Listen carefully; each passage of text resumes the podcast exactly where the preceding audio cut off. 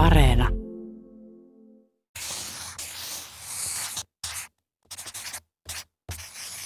Nyt kerron teille intialaisen tarinan, jonka nimi on Puhelias kilpikonna.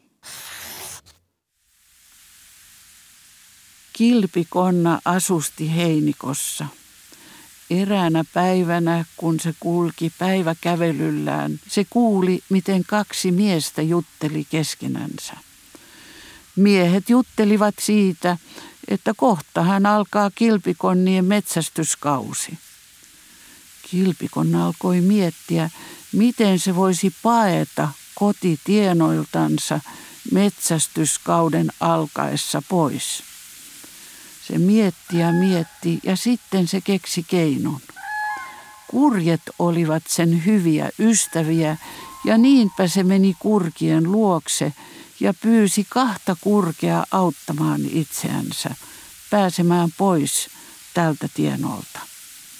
Kurjet sanoivat, etteivät ollenkaan ymmärrä, miten voisivat auttaa kilpikonnaa, mutta tämä sanoi, minä olen jo keksinyt keinon. Haetaanpas jostain keppi ja sitten toinen ottaa kepin toisen pään nokkaansa ja toinen toisen pään nokkaansa ja minä pureudun siihen keskelle.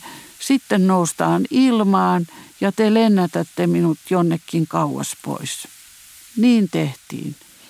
Etsittiin paksu, pitkä keppi ja toinen kurki otti sen kepin toisen päähän nokkaansa ja toinen taas toisen pään. Kilpikonna asettui kepin keskikohtaan ja painoi leukansa keppiä vasten niin, että oli tukevasti siinä. Sitten kurjet nousivat lentämään ilmaan.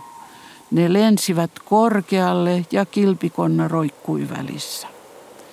Ihmiset maan päällä näkivät tämän ja alkoivat huutaa hurraata kurjille, taputtivat käsiänsä ja huusivat keskenänsä, että kurjet ovat maailman viisaimpia eläimiä, kun keksivät tuollaisen tavan kuljettaa kilpikonnaa ja ihmiset huusivat kovalla äänellä niin, että se kantautui se ääni ylös kilpikonnan korviin.